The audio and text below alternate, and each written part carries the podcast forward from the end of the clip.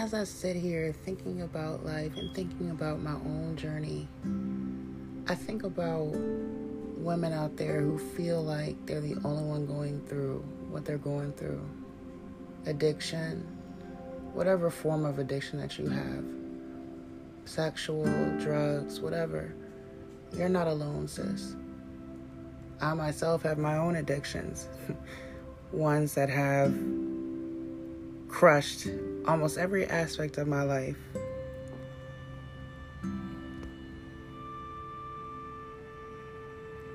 One thing I will say is that there is hope.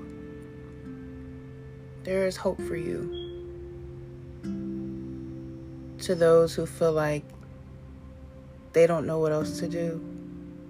To those that feel like it's hopeless. To those that feel like you'll never be able to break this cycle. You can. And it's all in your mind. It's your mindset, sis. It's your willpower. You may not feel like you have any, but it's the power that you have to choose.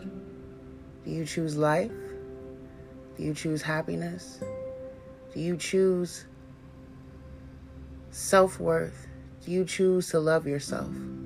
Or do you choose to drown in those sorrows and drown in those habits that continue to break you and do nothing but don't serve you?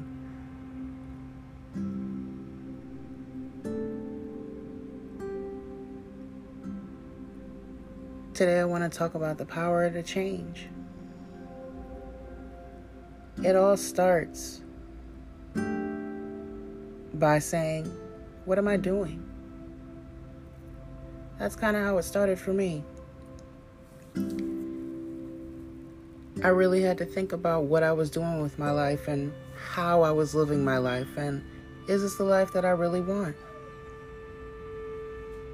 And I had to be honest and say no.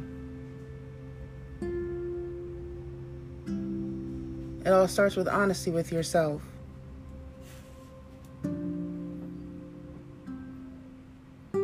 And from there, you just have to figure out the steps and ask for guidance. Whether you're religious or not, we all have to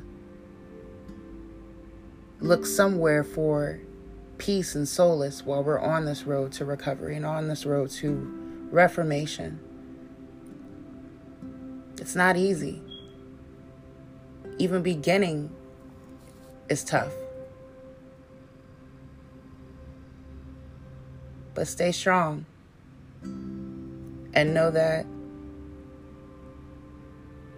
you are not alone and that there are others who are willing to take that first step, sis. When you take that first step, you have to realize it's not about you anymore. I give encouragement to all those that are even just taking this day as day one on the road to recovery. There is love out there for you, there is peace out there. I pray for peace for all of you.